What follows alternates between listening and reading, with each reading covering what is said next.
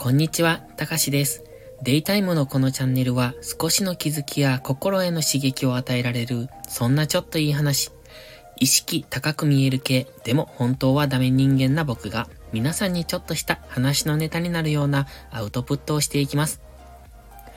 今回のタイトルは自分の強みを見つけるという風に書きましたが、皆さん自分の強みってわかりますか？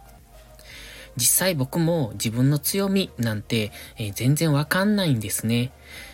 というか、あの、やってみて、あ、これが自分の強みなんだっていうことに気づかされることの方が多いです。と言いますのも、例えば僕は、あの、中学時代とか高校時代とか思ってたのはね、自分には事務職、あの、机に向かって、えっ、ー、と、何かを書き物をするだとか、パソコンに向かって作業をする。そういう仕事は絶対向かないなと。そのじっとしてする仕事は向かないだろうなってずっと思ってたんです。だから、就職するときは、えっ、ー、と、接客業を選んでやったんですね。で、自分には接客業ぐらいしかできないなっていうふうにその時は思ってました。でね、まあ同時に接客業っていうのは誰でもできる、うんと、なんていうのかな、誰でもできるから、本当に、えっ、ー、と、底辺の仕事だというふうにも思ってたんですが、実はそうじゃなかったっていうことに後で気づきます。でね、まあその話は置いといて、で、えっ、ー、と、接客業ぐらいしかできないなと思いつつ、でも、その、仕事の中でね、接客業じゃなくって、今度製造の方に行ったんですよ。で、そこでパソコン業務っていうのをする時があるんですね。2年間ぐらいやってるんですけど、そこで意外や意外、自分にはパソコン業務って結構向いてるんだっていうことに気づかされます。で、今まで、今までというかその中学とか高校とかの時にパソコン業務なんて絶対無理って思っていたことが、実際やってみたら、あら、これはすごく自分の強みだなっていうことに気づいたんですよ。で、どうして強みと思ったかっていうと、それが楽しくて仕方がないっていうところだと思うんですね。で、強みっていうのはやっぱり得意不得意っていうのがありますので、えっ、と、好きでも、うん、下手なことってあるじゃないですか。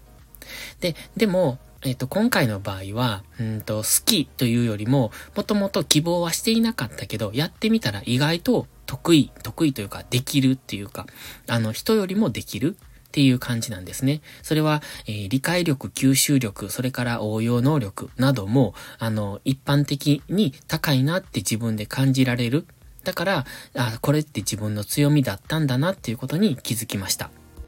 でも、それはね、もともとそれをやろうと思ってやったわけじゃなくって、結果的にそのポジションに行ってやってみて、で、自分の強みに気づいたってことなんですよ。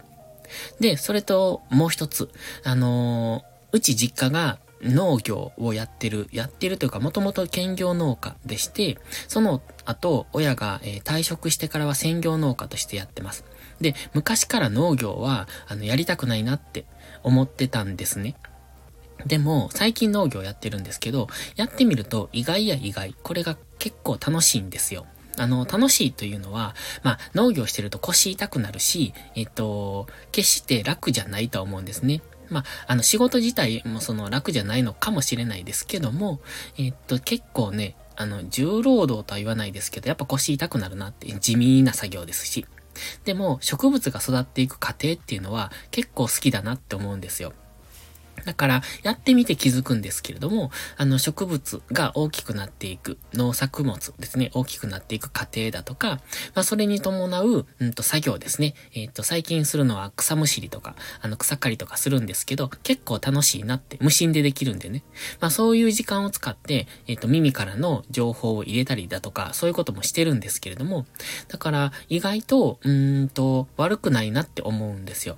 でも、昔はそんなことは全然思ってなくて、絶対農業はしないぞと思ってたんですね。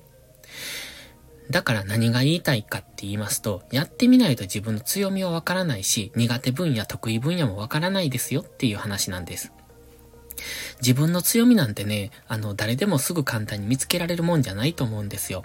頭で考えて私はこれが得意だからこれが好きだからって言ってやって、それが強みな部分もあるかもしれないですけれども、大概の人っていうのは自分がどこが得意なのか何があの、苦手なのか。まあ、苦手はわかるかな何が得意なのか。本当に今得意と思っているものは、それ以上の得意なものはないのかとかね。だって僕はもともと接客業が、あの、得意、得意というか、うん、そうですね、得意だなと思ってて、でも実はそうじゃなくって、それ以外のことの方が得意だったっていうことに気づくんですよ。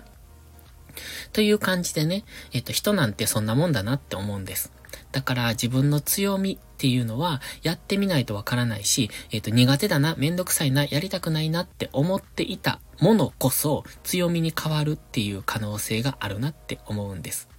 だから自分の強みを見つけて、そこを伸ばしていくためには、いろんなことに挑戦しないと、結果的に何が良かったのかっていうのが見えてこないので、だから常に挑戦しましょうっていうところに落ち着きます。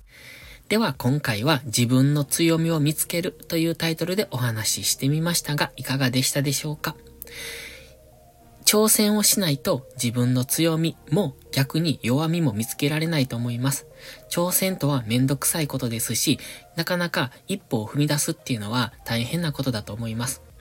やはり今の現状を維持するっていうのは楽ですし、今までと同じことをしているっていう方が圧倒的に気持ちも体も楽です。で、そこにあえてめんどくさいことをするっていうのが挑戦なんですね。でもそれをしないと本当に自分の得意なところ、強みっていうのが見つけられないですし、強みを見つけた時はその後はひたすらそこを伸ばせばいいと思います。例えば、テスト、あの、高校とか中学、学校でのテストのようにね、5教科をすべて平均点を上げていくっていうよりも、1教科、得意な教科だけを圧倒的に伸ばす方が簡単じゃないですか。だから僕の場合は、うんと数学が得意で、あとは国語は苦手でした。で、だから国語の勉強を頑張ってして国語を80点、90点とか取るよりも、数学を100点取る方がおそらく簡単なんですよ。という感じでね、得意な分野を伸ばす方がいいと思います。まあ、結果的に、それは、あの、数学を100点取ろうと思うと、えっと、結果的にはね、国語もなぜか伸びるんです。まあ、これは今テストの例なので、あの、数学頑張ったからって国語を伸びるわけじゃないんですけど、えっと、この一般的に考えますと、何か一つのものを極めよう、頑張ろう、あの、もっととんがらせようと思った時に、他のものもね、結局は必要な技術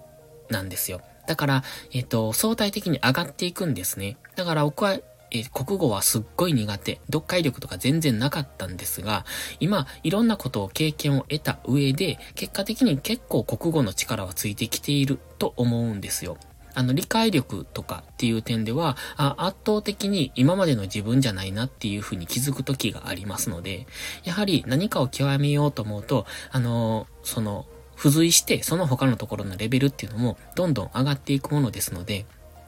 だから、苦手なものを気にせずに、どんどんと得意なところを伸ばしていこうってすることが、結果的には苦手なところも伸びていく要素になると思ってますので、もしよかったら参考にしてみてください。それでは、ちょっと長くなりましたが、今回はこの辺で終わります。最後までご視聴ありがとうございました。たかしでした。バイバイ。